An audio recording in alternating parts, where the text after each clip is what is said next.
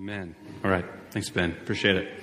Hey, worship team, that was that was really great. Appreciated all of that. I love the the toe dip into the Christmas carols, right? It's kind of like for some of us, it's like I want some Christmas carols.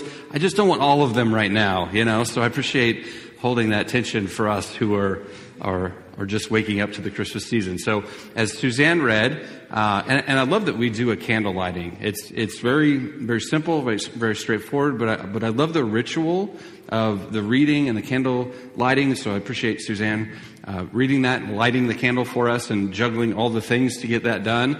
Uh, but as she mentioned, uh, this is the first Sunday in the Advent season. And so if you, if you maybe grew up, Advent is, is something a lot of uh, more liturgical churches practice. And so for some of us that didn't grow up in the church, uh, or who grew up in what's called maybe the low church tradition where you just you don't observe the it's like christmas and easter are the things you observe on the church calendar.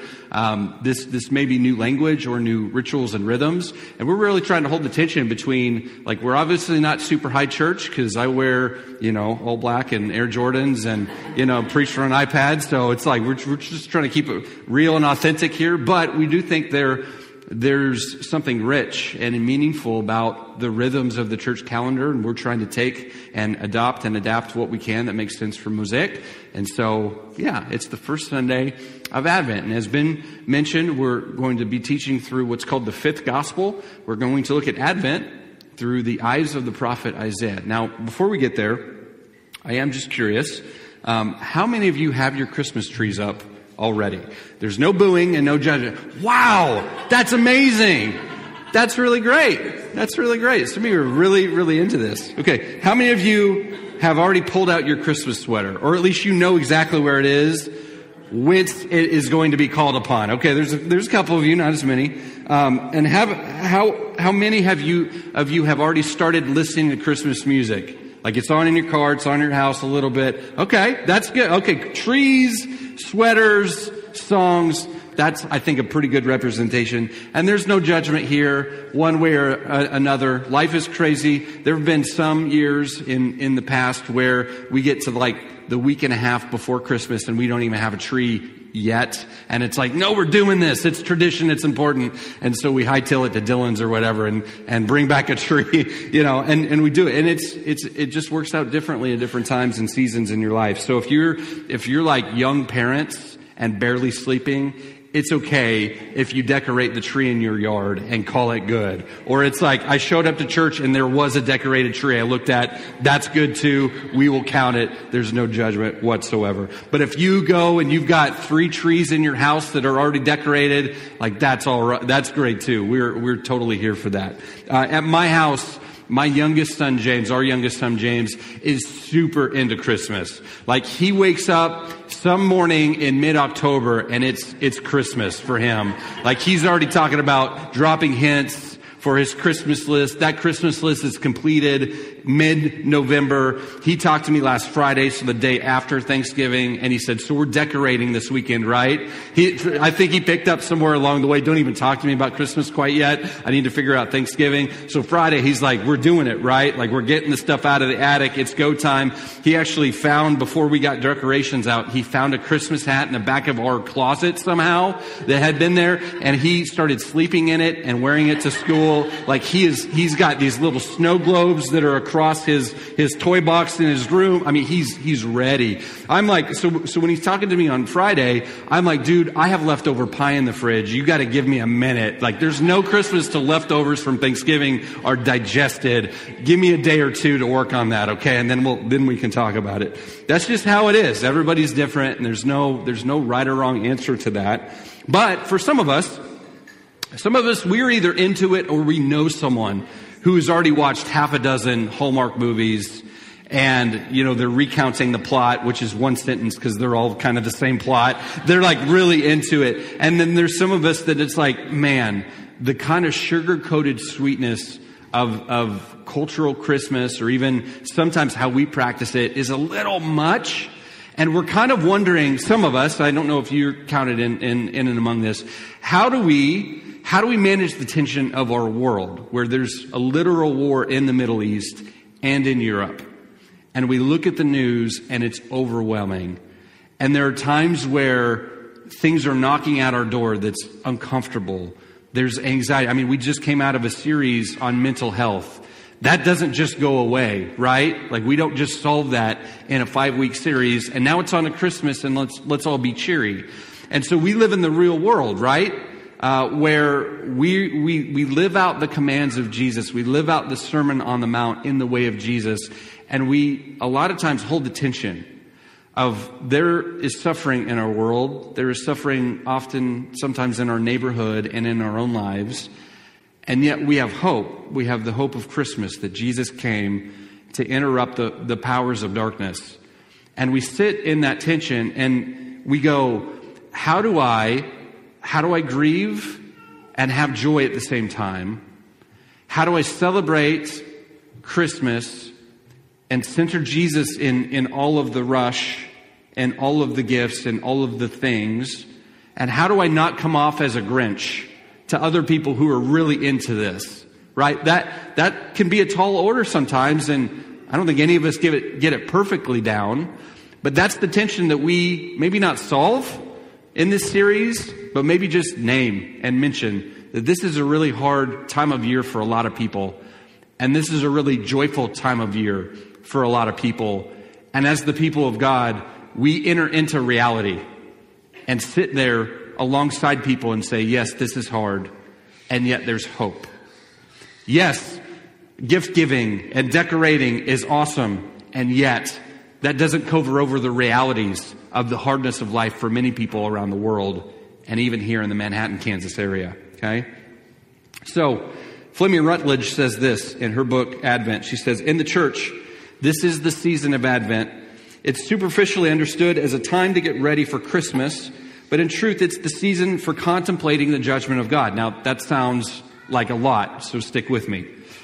Advent is the season that, when properly understood, does not flinch from the darkness that stalks us all in this world. Advent begins in the dark and moves toward the light. I love that. Let me read that again. Advent begins in the dark and moves toward the light. But the season should not move too quickly or too glibly, lest we fail to acknowledge the depth of the darkness. As our Lord Jesus tells us, unless we see the light of God clearly, what we call light is actually darkness. How great is that darkness? Matthew 6. Advent bids us take a fearless inventory of the darkness, the darkness without and the darkness within. So that's what we're going to talk about today and, and on into the next few weeks of this series. We're going to begin in the book of Isaiah in the Old Testament. Now, I'll mention that it may seem odd to talk about the Christmas story and begin so, so deeply uh, in the Old Testament, but that's where there, there's just so many prophecies about the coming of Jesus in the Old Testament, and we're going to zero in on the book of Isaiah because it's rich and bold in its foreshadowing of the person and work of Jesus. And the New Testament as a whole relies on the prophet Isaiah over 65 times throughout. Throughout the words of Jesus, the writers uh, uh, of the New Testament quote from Isaiah 65 times. The more, most of, of any other Old Testament uh, uh a book or writing is, is quoting Isaiah. In fact, the early church referred to some, many uh, in the early church, referred to Isaiah as the fifth gospel. Okay, Isaiah lived around 700 BC, spending much of his ministry foretelling the impending destruction of Israel by the Babylonian army. His words about those terrible events were often woven throughout with a thread of hope about a future deliverer who would usher the kingdom back into the golden age. So Isaiah lived in this perilous time. Things seemed to be good for many people, and yet they, they in their hearts, the nation had gone wayward. And so Isaiah foretold of a few things that the Babylonian army, who seemed kind of insignificant, uh, but after a while, spent three campaigns coming up against uh, uh Israel and Jerusalem and finally captured the people in uh, 586 BC and took a bunch of people out towards Babylon. Okay? And so he says this in the backdrop of all of the cultural conditions that are going on in Isaiah 9, verse 2, and then 6 through 7. The people walking in darkness have seen a great light. On those living in the land of deep darkness, a light has dawned. For, for, to us a child is born, to us a son is given, and the government will be on his shoulders. And he will be called Wonderful Counselor, mighty God, everlasting Father, Prince of Peace. Of the greatness of his government and peace there will be no end. He will reign on David's throne and over his kingdom, establishing and upholding it with justice and righteousness from that time on and forever. The zeal of the Lord Almighty will accomplish this. So again, Isaiah tells the nation of Israel that there will be times of darkness coming very soon for them and it will cover the entire land. No one will be spared from its effects. And the fulfillment of this was the Babylonian army taking them captivity off to Babylon and, and really like humbling and humiliating the nation of Israel, completely like destroying cities and, and, and, you know, all of their all of their hopes and dreams tied to that land and what they had hoped for their family to be able to pass on was interrupted. And so they're experiencing this deep darkness. And Isaiah says, there will be this deep, deep darkness. It will touch the land and beyond. No one will be spared, and it will be, it will not be an overnight problem that will be solved. He continues though, and he, he explains that God will not forget them. That even in the midst of this, when they're crying out in despair, when death has touched their family doorstep and, and their hopes and dreams lie in ruin, Isaiah says, God has not forgotten you. God will raise up a ruler. A, there will be a Jewish king that's raised up to restore and to repair and to bring back all that have been cast away. This Jewish king will rule the nation and bring peace and prosperity back to Israel. All the hopes and all the dreams will be restored to Israel. And her borders will be safe and secure. He'll be from the lineage, the house the line of King David, and he'll rule forever and ever. Amen. So what's interesting about this prophecy, if you just look at it at a cursory glance, maybe some of us grew up in church and we've, we've heard this scripture before, we've read it, we know how this story ends. We know that Jesus is the fulfillment of this prophecy. And yet, if you just read it, a simple reading of this is, is interesting because it looks like Isaiah actually got it wrong. Actually, like he, he missed part of this prophecy. Yeah, Jesus came. Jesus was born in Bethlehem. He was born in the house of David along the lineage and line of David. But it looks like it's, it's, the foretelling collapses. It, it looks like it happens all at once and part of it didn't happen. And so Isaiah missed it, right? If we didn't know better, we would be tempted to say he messed it up. And that like it's good that he got some of it right, but some of it is like, what's wh- where's the rest of it? Jesus came, but he's not ruling and reigning in Israel forever, right? Like that, he came, but then he died. So what's up with that? So this prophecy is interesting because what happens a lot of time in biblical prophecy is that two uh, or more kind of timelines are collapsed on itself. And so there's a partial fulfillment and that yet there's part of it that still needs to be fulfilled. But if you're just looking at it at the time of Isaiah or at the time of Jesus, it doesn't make sense. Hence, why a lot of people missed that Jesus was the Messiah. They, they knew the prophecy. They were looking for the Messiah, for the deliverer. And when he died, they go, well, he's not the one. Or did Isaiah miss it? Or what's going on here? It's kind of like if you, if you read a, a map of topography have you ever gone like on a hike or something or pulled, a, you know, hit the different layers on Google Maps and you pulled it up and it's all these wiggly, squiggly lines surrounding hills and mountains and things? If you look at that, it, it, it doesn't make any sense. It's one dimensional. It just looks like there's lines that are, that are wiggling in different distances from each other. And it's like, until you are either trained to read a map like that, or unless you show up to the foothills of the mountain and then you hold the map up to it, you can see there's different distances that the map is trying to represent.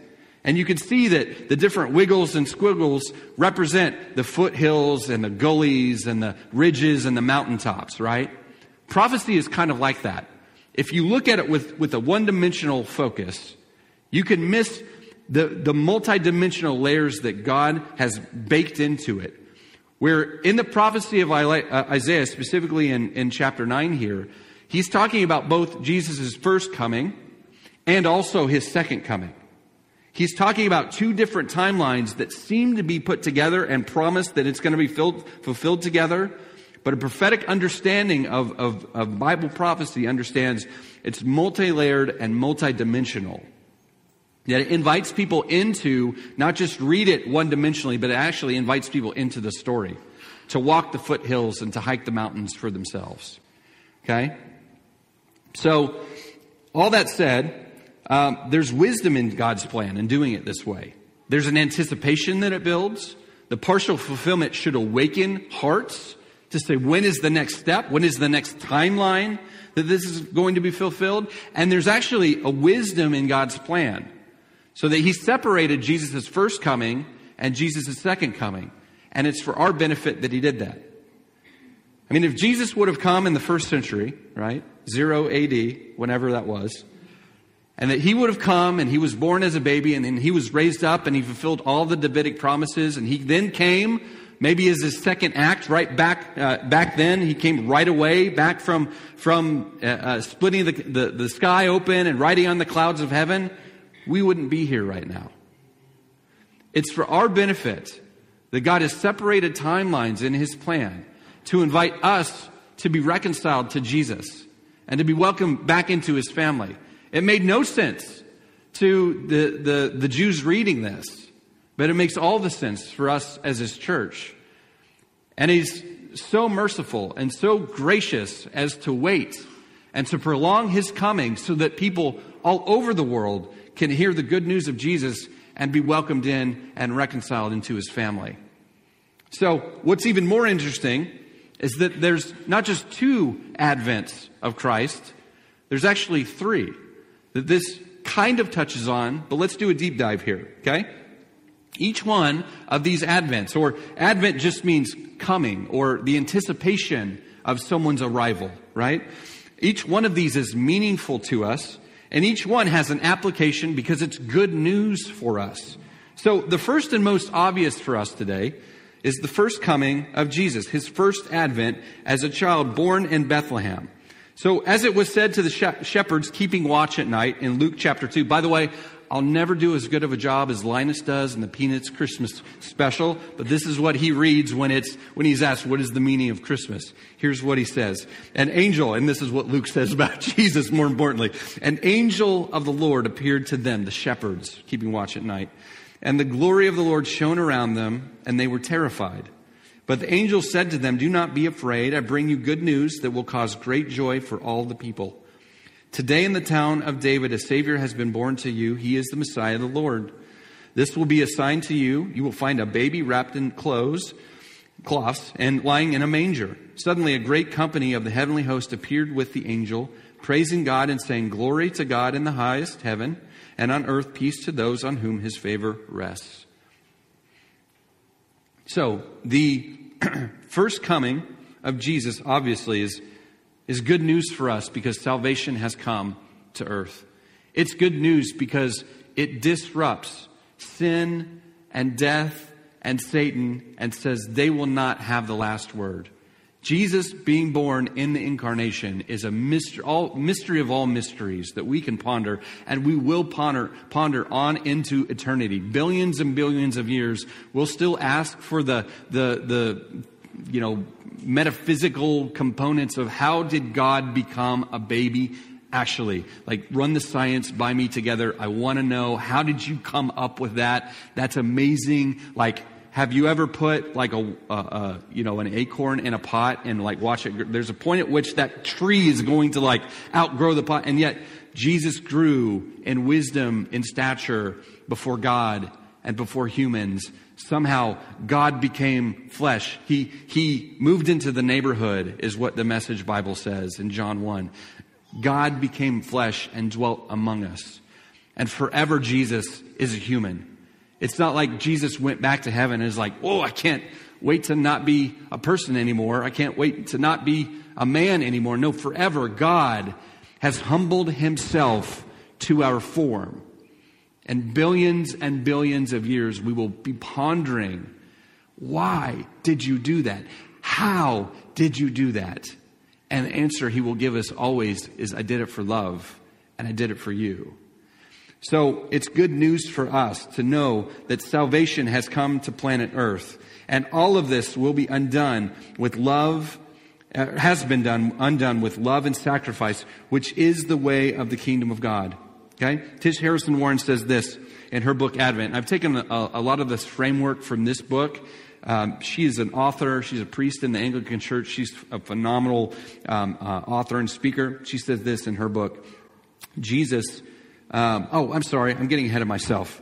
Okay, the second advent. Let me just say this. The second advent of Christ is the second coming.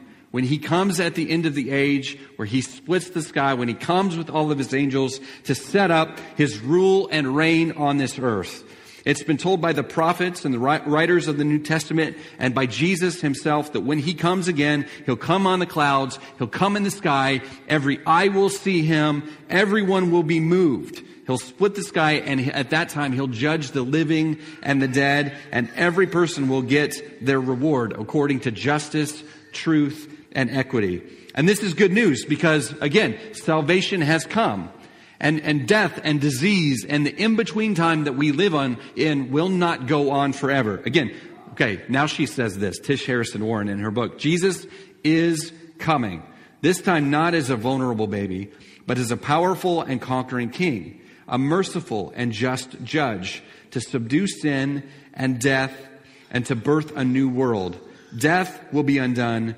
Tears will be wiped away. The tree of life, whose leaves will bring the healing of nations, will be the divine answer to the tree that brought, de- brought destruction in the first pages of Genesis. Humanity will dwell again with God in a restored Eden. So that's why when the, when the writers of the New Testament invite us to pray, Come quickly, Lord Jesus. It's, it's to set up his rule and reign, but it's not to just have a new world power that takes out the old one or whatever. It's that death and sin and tears and anxiety and poverty and disease will all be done away with under his power and in his grace. So, this is good news for us, for those of us who are struggling with injustice in the world. Those of us who uh, see the news cycles and read in the paper that it just seems like people, bad people, get away with bad things. And it would not always be that way.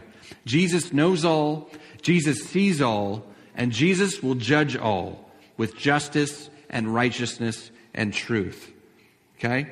But there's one more advent. There's an in between advent for us. This advent of Christ is sandwiched between these two events. These, the, the first coming of Jesus and, and this second coming of Jesus. On the day of Pentecost, Jesus poured out his spirit so that the prophecy of Joel was fulfilled. I will pour out my spirit on all flesh and they will prophesy, he said. Jesus also instructed in John 14 that his, he was eh, to, to equip them to understand that he was going to go away. But it was better for them, for him to go away because then he was going to send his spirit and his spirit would dwell, would live in all of those who call upon God and call upon Jesus, the Savior and Lord in their life. So the Holy Spirit, for followers of Jesus, lives inside of us, bringing guidance, wisdom, discernment. He gives spiritual gifts to equip the church. That's you and that's me. That's everyday people with everyday strengths and everyday foibles. He gives us gifts so that we can build up and serve one another in the body of Christ, and we can reach out and share the good news with those that don't know Jesus. So we are blessed with these practices uh, as we gather and as we scatter. Jesus has, has visited us in the everyday with his Spirit, poured out now on the day of Pentecost, those 2,000 years ago. These everyday practices that He's gifted us with, they're called a means of grace. They're the sacraments. We're, we're blessed with the scriptures that we can read together, that we can hear taught together. We're blessed to receive baptism and the Lord's Supper. These are everyday means of Jesus' presence being given to us. So this is good news for those of us who feel like we're barely hanging on in life. Those of us who feel like we're losing our grip, maybe on reality sometimes. What's up and what's down, we're not sure. Jesus has actually giving us, given us tangible practices that we can do together to maintain a grip on God's grace. Uh, Tish Harrison Warren, again in her book, says this Advent is also the time when we recall that Christ comes to us actually and tangibly through the means of grace. That these are called the means of grace reminds us that grace is not a free floating force, much less a warm, spiritual feeling, untethered from the earth and human history. Instead, grace is the reality that God is at work, and his work is most often through earthly things. These means of grace are the reliable ways in which we know Christ in the present. They are sturdy crags. Now check this out.